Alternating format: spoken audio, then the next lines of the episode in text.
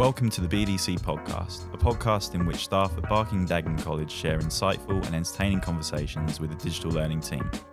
We hope to enrich the community at the college by making connections in each fortnightly episode. I'm Nathan, I'm a digital learning apprentice. And I'm Andy, head of digital learning. And today we're joined by Errol Seaman, STEM Development Curriculum Manager. How's it going, Errol? It's going very well, Nathan. Thank you for asking. You excited to record this podcast? I am. I am. I'm excited to share part of my story. Hope it will be interesting for the listeners. Uh, I think it definitely will. So, would you like to get straight into it? Yeah. I'm, I'm, so this this story I want to share, I think, you know, it's a personal story to me, obviously, because I lived it. But I think it's a story of inspiration and persistence and and a quality thing which. which I think is really key for us, for our learners, um, resilience, you know? So, so it's just about my story and my journey to get to a university. I was fortunate to go to university in the United States, but I had a bit of a, um, let's say, a, a, a struggle to get there, shall we say. Um, so fortunate, I started to play basketball around the age of, I was about fourteen, fourteen and a half, started playing, got good really quickly. Um, And when I looked at a lot of the older players, you know, that, were, that I was around, they had progressed and gone to like high school or university in the United States. So a lot of us that were young at the time, it was a natural progression, progressional target, shall we say, for us to go that particular route, you understand? Um, and at that age, I didn't really know if I was going to be good enough to be a professional. It was just something I was pursuing, something I enjoyed. And... uh So yeah, it was it was it was a, a goal of mine, shall we say? Yeah, and I was I was fortunate. I was I think I was sixteen at the time. I went to my first.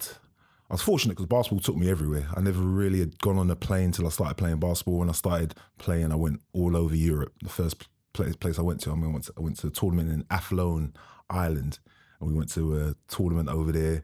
Then we toured all over Europe, Germany, Holland, Belgium, France, different places. And um, so the first time I went to the States, I went to this, in basketball we call them camps, yeah? So like a basketball camp, and it's quite a prestigious camp called a five-star camp. A lot of top players have gone through there, Michael Jordan, amongst other names. And um, so it was in Pittsburgh. So I've gone over there, um, my coach at the time, a guy called Tony Garbalotto, um, several other players from my squad and some other Um, squads around the year, we went together, and um, and I played really well. I had an awesome week, played really well, and uh, and I was offered a place to go to this particular high school, in a, a place, a high school called Lakota High School in Cincinnati, Ohio, and um, so it's not a scholarship at the time because it's a high school placement. And what would happen, you, you'd usually stay with a host family and live live that life and, and so on and so forth. So that would have given me two years of high school at that time. So I was the first person from my program that had basically walked this path. So I was kind of a guinea pig at the same time. So um, you need a student visa in order to go to school in the United States. Um, so I've come back um, all excited. Told my mum, mum, I'm going to university in the United States. And my mum's like old school West Indian. She's like, you're not going nowhere. You're not going, you're staying here. I'm like, mum, nah, I'm seriously not going to the United States. So, so we, so when I say we, like my coaches and myself, we ended up attempting to like prepare myself as best as possible. But as I said, we was quite inexperienced with the whole process, you know? So, so I've, got this particular form called an I twenty. You have to get the I twenty, you've got to go down to American Embassy. And if, you, if you've never been to the American Embassy, it's quite an intimidating place. It's like you get there and it's quite surprising. You've got to figure out sixteen at the time and you, and you walk into this place and I think they're going to be all friendly and help, helpful and da, da, da. Nah, everything's just straightforward. They're all there and, and, and everything's like American there. The, the demeanors, they're just straight and stoic and like... And like, so when my interview came up, essentially like, why do you want to go to the United States? I'm like, well, I didn't know at the time. And obviously I'm going there for educational purposes, but I just finished my G C S E. So I've told them, yeah, I'm going there. Um, yeah, I've got a basketball. I'm going there to play basketball. In effect, not verbatim, but effectively I said that. And as soon I've, as soon as I've said that phrase, effectively they've they've established that I'm not going there for academic reasons, not primarily for academic reasons, from their point of view, from what I said. As I said, they finished high school at eighteen in the States. I finished high school at sixteen here. I've just done my G C S Es. So right then and there, they carried on the conversation, stamped in my in my visa, and they refused the visa at that particular time.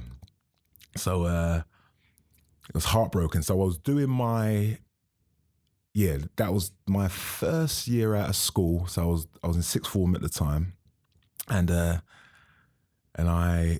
And I fell ill that year, actually. So I started, um, so I was doing my A-levels and I actually ended up coming here. So I, I didn't complete the first year, ended up coming to Barking and Dagenham College as a student. And um, so I've continued the academic year. I'm playing basketball for my local team. And I was fortunate to have... Um, to be selected, myself and a good friend of mine, a friend that I still do a lot of work with now. He actually published a book that I wrote, and I do some music with him at the moment now. He produces a lot of music for me. Um, so myself and my friend Patrice Gordon, we were selected as two players that was that were going to go over to Biloxi, Mississippi, in order to um, represent this high school um, and play in this high school. So we were flown over. Um, during the summer of that summer month, Patrice already had his visa. I didn't have my visa. The idea was that I go over there and play the two months out, return home after the two months, get my visa, and then fly back. So I've gone over there, and we've, listen, we had a fantastic time. Yeah, so, um, so it was. I don't know if if you ever heard of Biloxi, Mississippi. Biloxi, Mississippi was one of these places that was really badly affected by Hurricane Katrina. So Biloxi, Mississippi's got. It's one of the few places in America at the time, I don't know if anything's changed now, where gambling's legal, but not necessarily on the mainland. So what they they have what they call boats. So they've got these massive casinos that are sitting just off the coast, because Biloxi's a coastal town, they're a beach town. So they've got these massive casinos all the way down. So we've gone there, and it's like just it's like a mini Las Vegas when you get there. My, one of our, um, the two people that were sponsoring us, so one of them was a gentleman called uh, Doctor Timothy Murphy. He was a chiropractor who just had an investment within a team, wanted to help young people, and another gentleman whose son was on the team. And this guy was like a multi-millionaire. He was a C E O of one of the casinos. So uh, so we've gone over there, and and it was just such, that those two months there, it was such a, Um, an eye-opening experience, but it was just it was just fantastic in terms of just just getting to know the area. And we've so we've gone over there, and we've uh, we're mixing with the high school guys, and, and myself, Patrice, and we had an, another two players in the local area and the high school. So we've gone to play in these high school tournaments, like these major high school tournaments. One of them was at Mississippi State University. So we're this small high school that no one knows anything about. And we've gone over there, and we've just kicked butt, and we've won this tournament. No one knows us, and we've won the tournament. We were just really, really successful. So that was Mississippi State tournament. Then we've, a few weeks later, we've gone to this other tournament in South Alabama, and we've won that South Alabama tournament as well. And everything is just, just, just flowing perfectly. Um, and I remember even at the time, just, just. You know, sometimes you're in a situation where you you're you're in a position where you just can't believe that you're there. Like, so we got set up in our own little apartment. It was an apartment that Doctor Murphy had, and we he set us up, up there for the for the for the summer. Um, I've got a story I can tell with that as well, but I'll come back to that. Um, but essentially, as I said, the idea after the two months was for me to fly back and to get my visa. So I've flown back after the summer. Patrice has stayed there, he's got his visa already, come back already, come back again, and uh, gone to the American Embassy, and the visas got refused again. And I was heartbroken. It, this one hit me, man. I remember leaving the embassy, I was crying on the way back, and we did some different things this time. So I was like, I'm not gonna take this. So we, we I remember I went to my local M P. My local M P at the time was Ron Leighton. He was a Labour M P. For for the like the Newham Ward, the East Ham Ward. I went into, sat with Ron Leighton. He's passed away now, rest in peace. And uh, and he wrote me like a formal letter, you know, um, had no effect, you know, that from from their governmental point of view, they stuck to their guns. Their point was it's a student visa and there's no academic reason for you going at this particular point in time. Um, so yeah, so I, fi- I was still at Barking and Dagenham College. I finished my um, finished my A-levels here at the time. And uh, and my only option was to wait until I progressed academically past the age of high school. So I'd be ready for um, for would-be university, or over there they've got a system, they call them university, college, but there's also a system that they call junior colleges, community colleges, which are effectively two-year colleges where you can go over there and do your first two years and and then when you finish your first two years, you'll progress to a four-year college and finish your your next two years. So, but at this particular time, I was just I was just there. I just continued playing, continued working on my game, continued working on, on myself from an academic point of view. And um, and and it's it's weird because like being being in that position, like you, in retrospect, I've lived the journey. But at that time, I never knew this was going to happen for me. I, I, I gave up hope, to be honest. After the second second refusal, I was like, it's not going to happen. So my focus was on just becoming the best player that I can be, being the best student I can be. And then luckily I kept in contact with Doctor Murphy, and uh, and Doctor Murphy's a great salesman. And uh, and he kind of pitched myself to a college that he's that he used to go to, a junior college. And this was in, in Alabama, a small little town called Bay Minette, Alabama. It's not far from the capital of Alabama, which is Mobile. But this town was about half an hour from Mobile, Alabama, a really, really small little backwater southern town, like deep, deep south, I'm talking like.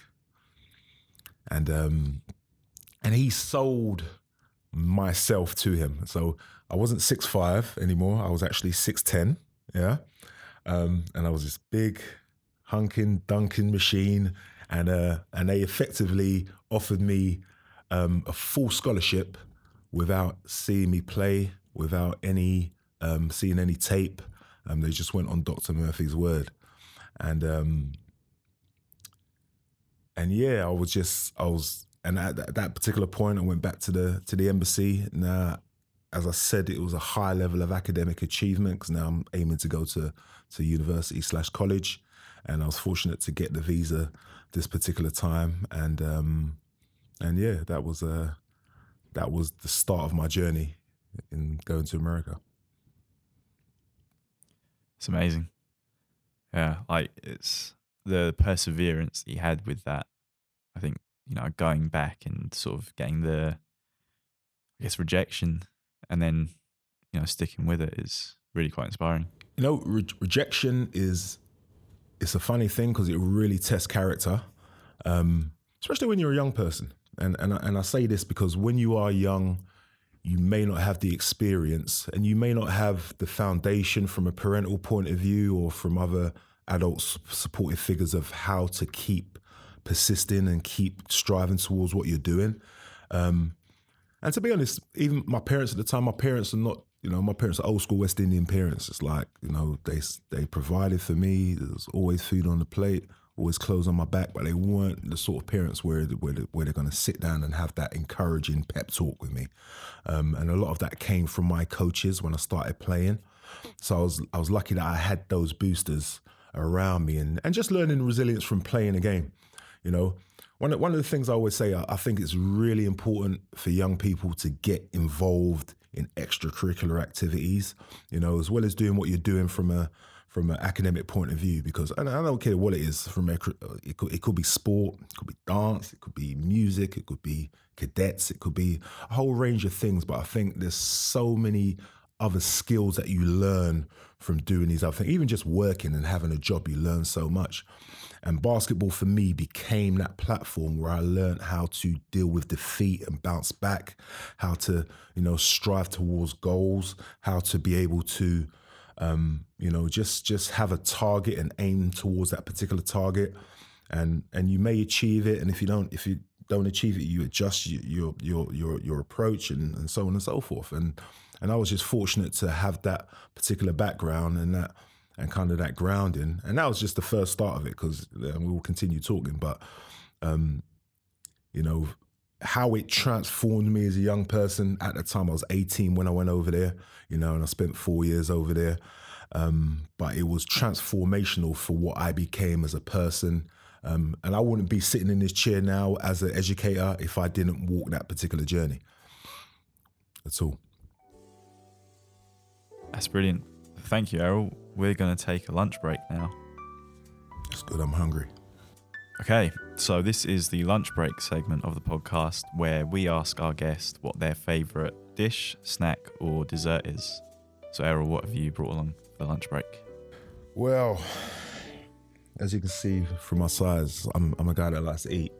Um, so this was actually, this was actually quite difficult to, to narrow down my favourite, because... So let's talk about my main dish first of all. Yeah, so... Um, And, and I like a range of foods, but there's a there's foods from like from my soul, from like from when I'm young, and like my dad's a fantastic cook. He's like uh, just a monster in the kitchen. He was always the main, um, you know, chef in our household, and he used to make these what's called like a broth, like in in like West Indian slang, where it's effectively a soup, but effectively you've got pieces of potato, dumplings, depending on what it is. And he used to make this fantastic range of broths. He used to make these fish broths, these meat broths, these vegetarian broths, and they're to this day they're my favorite meals. He makes them less now. He's getting older and doesn't make them as much. But there's never a time where I cannot just imagine just sitting down and eating these particular meals, these these these these soup broths that he used to make, and just oh my god, even just thinking of them now. But he used to make this spin. He used to make this. He used to make this spinach one when I was young, and uh, I remember my mum used to tell me, "Eat it, Errol, to make you strong like Popeye." So I literally used to believe that, and I literally did. Um, and it made me eat my greens, I guess. Um, but yeah, from a dish point of view, those particular dishes are number one. But from from outside of my household, I'm a big fan of Indian food. I love Indian takeaways. Um, and there's this particular like masala dish that I get from this particular restaurant where I order from. And it's like a spicy masala. It's like a king prawn spicy masala. I, lo- I love curries, but I also love like that masala, the yogurt-y sort of um, yeah. consistency. But I'm I'm, I'm a smorgasbord sort of guy. I'm a buffet guy. I like, like if you give me foods, I'm eating all of them at once. I'm not the sort of person where I'm going to eat eat the food. I got my my, my, nephew, my nephews live in America. Yeah? One of my, my nephews will sit there and you give them like, say, a burger and chips. One of my nephews will sit there and eat all of the fries first, and then eat the burger after. And I, I used to watch him and think, what are you I do that. doing? I do. I do. We're people. We're people, you see. You see, I'm a guy yeah, where... I save the best bits till last. That's why. It's weird. Yeah, no, I, I do that. I eat everything yeah. at once. No, no, no. So, we're, we're, so with the dishes, like, I like the combination of the spice of the curry, but the consistency of the yogurt-y, sort of coconut-y masala. So this spicy masala, that's the one, yeah. So for context of this, how tall are you, Errol? Because you're, you're a big guy, right? Anyone, um, anyone knows you I'm knows this. Just under six foot five, a smidgen under six foot five. six foot five, yeah. You're, you're, you're a big guy, six foot five, yeah. right? Yeah. I'm big. In, in basketball circles, I'm I'm average, though. You know, oh, yeah. oh, okay. I've had teammates seven one, wow. seven two. Yeah, that's... Uh, that's... Tallest I've played against, seven five, seven seven. Yeah, well, in this room right now, you're the biggest guy here. Big guy, of course. And in the college, you're probably the tallest guy, I'd imagine. Um, but one thing, I, I, I think you still are. You're pescatarian, right? No. You're not anymore? I was for three years. Oh, okay. Um, and um, currently um, I'm eating meat again, yeah. Ah, I've yeah. heard you're, you're vegetarian. Uh, uh, yeah, you're pescatarian, actually. But I remember when, because I, yeah. I remember this years ago, we were in the canteen, you were next to me, and you mentioned that you didn't eat meat. And I was like, well, yeah. how, are you, my, how my, are you so big and you don't eat meat? My, like, my, my wife's been pescatarian for over a decade now, well over a decade now. Um, and yeah, it was a three-year period where I did. And uh, and there was a period where I attended a wedding one day, um, and it was actually it was a Pakistani wedding, right? It was a friend of my brother's. So my brother, myself, and my nephew have gone to this wedding, and they said that the food was going to be served at eight thirty. So I'm thinking, Asian wedding, and I've not really eaten much throughout the day. Um, But the food never came out until about half eleven, and I was famished by this time, and they didn't have many vegetarian dishes. So oh, no, I was yeah, like, anything. You know what, I'm eating. And I actually, that was the first time I ate meat. And, um, and then you're back in. I'm back in. I'm back in the meat. That's a good reason, though. I'd probably do the same. Desserts. Yeah, what's your favourite dessert? So let me talk about snacks first of all. So my favourite snacks... I've got a sweet tooth, right? So my favourite snacks, I'm a biscuit slash cookie monster. I'm the man. I'm What's the number you. one cookie? I, I just like soft, big, gooey, big chocolate chip.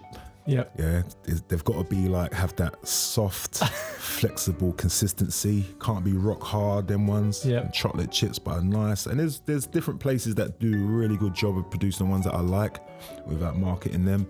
Um, but it's got to be that soft, yeah, the big gooey ones. But biscuits, listen, give me give me a hot drink, tea, coffee, hot chocolate. Give me a pack of biscuits and you'll see something special. Trust me. Oh, we need to, we should have bought them. That is it. Dessert wise, my favorite dessert is a nice warmed chocolate brownie with ice cream. That's the best. I agree oh with that. Yeah, yeah. I regret God. that I didn't set that on mine. That is the best. A nice, yeah, yeah, a, yeah. a well done, gooey chocolate brownie with ice cream. That. Oh my goodness, yeah. That is yeah, that's, that's one hundred percent agree with that. That, yeah. that is a, that is a that's a brilliant choice. It's the mix of the hot and cold, right? Because I'm the same. You yeah. have to have both. That's where you yeah. can mix. You don't eat the ice cream separately then, I'm guessing. No. I don't I, everything's combined with me. So my wife my wife, for example, she likes, for example, to have, say, custard with that sort of dish. Like she's a big She will eat like apple pie, and she like apple pie and custard. But if I like had warm apple pie, I can eat apple pie and custard, I can enjoy it, but I'd prefer the apple pie with ice cream, for example. Yeah. You know, as you said, it's the mix of the warm and the cold contrast. Okay, that's the lunch break over. So Errol, brilliant story. And I've, of course, got a lot of questions about that. My main one has to be, how did you get started with basketball? Yeah, that's a, a great question. Um, My sister at the time, she started dating um, uh, a gentleman by the name of Patrick Jones, who's my brother-in-law now. They've been married a number of years. Um, but he was playing for semi-pro for a local team called London Docklands at the time. And um, so me and my brother, we went along to, you know, watch him play. Um, and prior to the game, they had um, the junior team playing. So I remember sitting, it was at Newham Leisure Center, I remember sitting in, in the bleachers, watching them play, and I think, yeah, I could play that, I could do that. I've never played basketball to any level, apart from messing around in school. Um, so he introduced me to the youth coach at the time, um, Tony Garbalotto, and uh, ended up going down to practice. Um, and it was just one of those things where straight away, it just seemed to fit. It's, it's, it just seemed to fit, just meant to be. I remember me and my cousin were at the first practice together with the older guys. And I remember, I just got this image where we it was te- they were teaching us to shoot off the backboard. Like there's a little square at the, behind the backboard. So you got to hit the corner of the square and it would go straight in. So we were just shooting, shooting that. And I remember we both shot at the same time. They both went in at the same time. I remember us looking at each other like, yeah.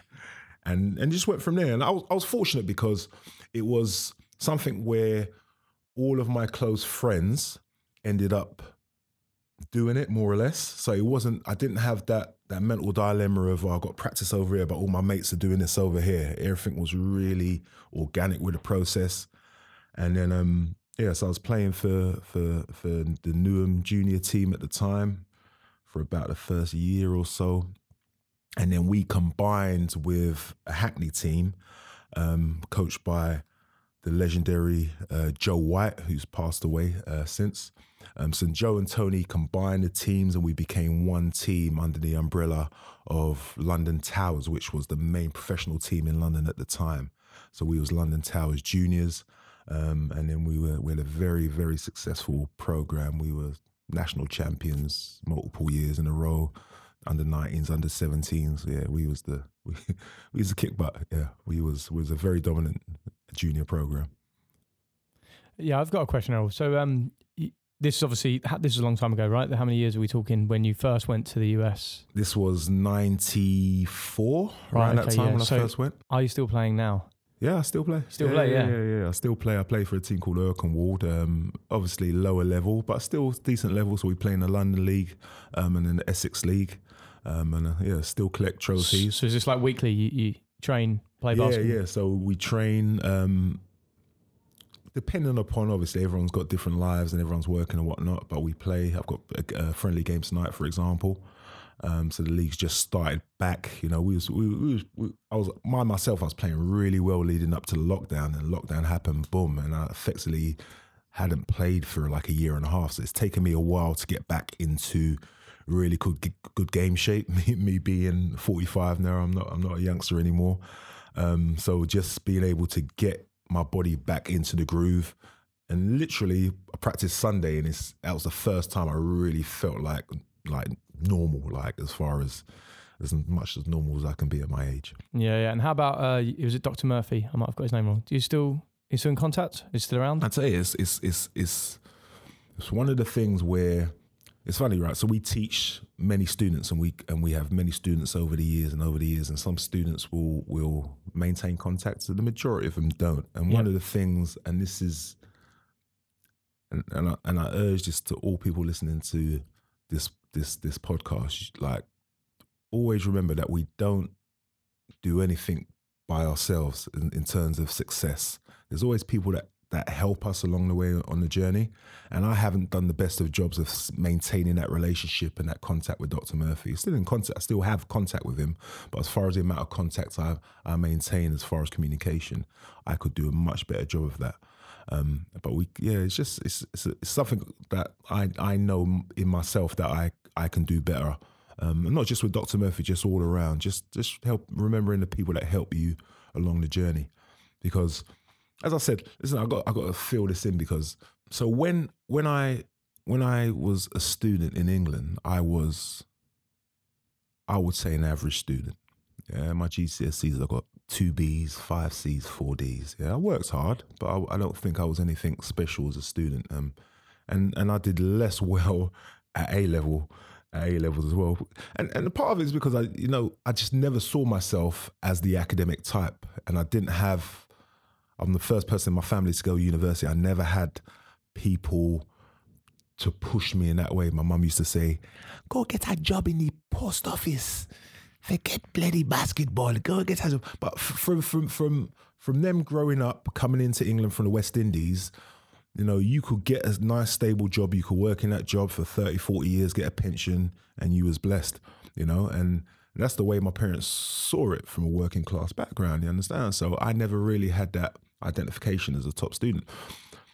When I went to America, because I had that rejection for two, you know, two successive years where I could have gone to high school, when I eventually got that university place, I was so determined to do well. And this was a conscious thought in my head. And I said to myself, I am going to work my proverbial butt off to be successful out there.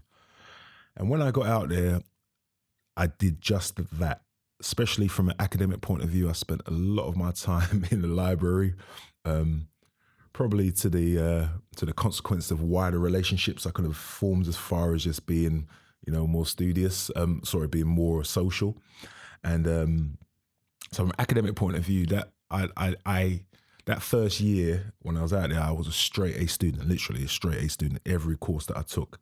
Um, every class that I took, I got I got an A in it. And all of a sudden, I'm being recognised from my academics more than I was from my basketball. And in contrast, from a basketball point of view, I lost my confidence that first year. And that was the first year I've been away from home. And I spent the whole year out of there, out there that year. The other three successive years, I came home at Christmas and had that break. But that first year, I was there all the way from effectively from September all the way till May. It was uh, it was a long period of time.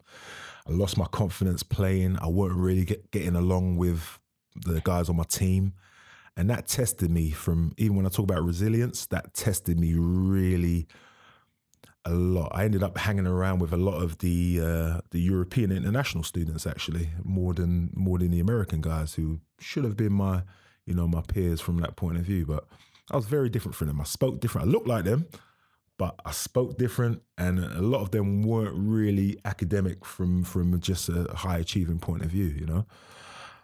So when I came home that summer, listen, man, the whole summer, uh, in my mind, it's like, I ain't going back. I really? am not. Yeah, it, it was, I had such a, it was a tough time, as I said. Like, listen, when when you're on a, especially on a, I, I would assume this carries with from most sporting teams, but there's a hierarchical level of reputation within a team where it's determined by your ability to play. You understand? And yeah. if you're the top player on that team, you carry a certain weight of influence and, and reputation on the team. And where I'd lost my confidence, I didn't really play well that whole first year, especially based upon my reputation. Remember, Doctor Murphy said I was six ten, I've got there, and I'm six, oh, yeah, six yeah. five, and you know, and I'm a good player, and I, and I was better than I played that particular year. And and it was near the end of the summer. I was like, Errol, grow up here. Like, you wanted this for so long. Like like you're not gonna do this. And and I and I and, and I went back the next summer for my sophomore year, and uh, and I just recommitted. And um and I had a really really really successful. Um, well, I won't say really. I had a better second year, you know. Um, and I continued, you know, um, elevating as a student. And as I said, so this particular school was a two-year school, uh, what they call a junior college or a community college. So I ended up finishing there. Then I had several offers for schools around the South. I had several schools in Georgia, Mississippi, Alabama, Louisiana. And Doctor Murphy, blessing me, took me to all of the schools that offered me places. So we drove around the South for several, for a, for a month or so. And I ended up breaking it down between two schools. And one of the schools was a school that was in the middle of New Orleans, um, downtown New Orleans, called Xavier. It was a really good school. It was a black college, and it was uh, really good for biology, which was my, um, which was my uh, my degree at the time, or my so. And the other school was a school called North Georgia College, which was in the middle of the Appalachian Mountains. It was the Appala- Appalachian Mountains. It's in this valley where the schools. Bang smack in the middle of the valley, and you look around, and it's you just see nothing but just this, this, this beautiful mountains all around. It's like a postcard. It's unbelievable. So when I visited this campus, I, was, I went to Xavier first of all, and I just didn't want to be in the middle of it in the city in, in terms of going to school. It was a good school, but I just didn't feel comfortable. I just didn't want to be in the middle of it in the city. Then I went to North Georgia in this town called Dahlonega. It's about an hour north of Atlanta, and I just fell in love with this campus, and I knew I wanted to go there. And, uh, and I ended up going there, finishing my last two years. Um, and, and I had a really, really successful, I was an honors student my my junior year. I was basketball co-captain both both years. Um, yeah, it was it was a really, really, really positive place for me to end my, my academic career as far as university. Um, and it really helped me to to just just to grow as a young man by that time. And then and then you returned home, right? And then I returned home. Yeah, I returned home, and uh, how did that feel? It was weird. You know what's weird about it is because like I, I purposely didn't want to get an accent. Yeah, I I purposely would talk with my English accent, because I didn't want to come home and sound American. But what happens organically when you're out there is that you end up enunciating certain words so they can understand you. And when I came home, people say, "What are you talking American for?" I was like, "I'm not talking American, I'm talking English. What are you talking about, mate?" And, uh, did you say yeah. it like that, or did you say it like... I tried to, yeah. Um, Hell no. Hell. um, but yeah, when I came home, I was I was quite fortunate. I ended up, um, I trialed that, that I was at Crystal Palace, and we and I was trialing um, for a professional team, and um, and a coach called Nick Nurse um, was there, and Nick was the coach of Manchester Giants at the time, and uh, and I played really well at these trials, and uh, and I ended up um, he ended up offering me a place to sign with Manchester. I ended up signing with Manchester Giants. That was my first professional team. Um, Nick's really gone on to great things. He's currently the coach of the Toronto Raptors in the N B A. Um, he was coach of the year a couple of years ago, and he won the N B A championship, I think, in wow. twenty eighteen, nineteen. Yeah, Nick's gone and done big things. But I ended up playing for him for three years. I, I played a year for Manchester. We won the championship that first year at Manchester. And uh, and then I... then. the owners actually pulled out of the team. So the team effectively folded that year. Then I signed for Brighton. I was at Brighton for three years. Um, and then Nick actually took over Brighton after after the first year. So he coached me for another two years after that. Yeah, this is this is what's so interesting about doing these kind of these podcasts is like some people will know this about you, right? And and you know, you you were tall guys. We've said you, you you fit in the sort of realm of basketball in our eyes, I guess. But you, you were a professional basketball player. That's like that's what you were, right? Absolutely, fully yeah, fledged yeah. basketball player. Yeah, yeah, it's amazing. A lot of people yeah. won't know that. Yeah, yeah, it was a yeah, it was a it was a lovely it was a it's a lovely career, and it and it, uh, it as I said earlier, it, it just. Being in sport can teach you so much just about life. It's it's it's weird, but I'm telling you, when you when you listen, when you're playing in a in, in a sport and you lose confidence and you're and you lose when there's simple things that you can do, such as shoot the ball, and you lose confidence in your game and you stop shooting, or you're on a you're on a losing streak and you just lose confidence and you think, how can things that I train and I've trained for years and years and years, and I know technically, physiologically I can do, then I'm second guessing myself and you're not doing mm. certain things. And then you've got to kind of figure out how to pull yourself out of that proverbial hole. Yeah. It's amazing how things, lessons like that can apply to other areas I of was your gonna life. Say, yeah, that's, that's all transferable. Because when you talk about that, yeah. I don't, I've never played basketball, or at least I've I've thrown a basketball. I've not played it, but I can think of that in other areas, anything. Right? Yeah, exactly. Yeah. I think that's what's so impressive. But that's what's so interesting for me sitting here listening to this is you mentioned it earlier about um, people doing extracurricular activities. It's anything, isn't it? Anything on the side that can anything. bring you these sort of experiences, absolutely, interests, all that kind of stuff.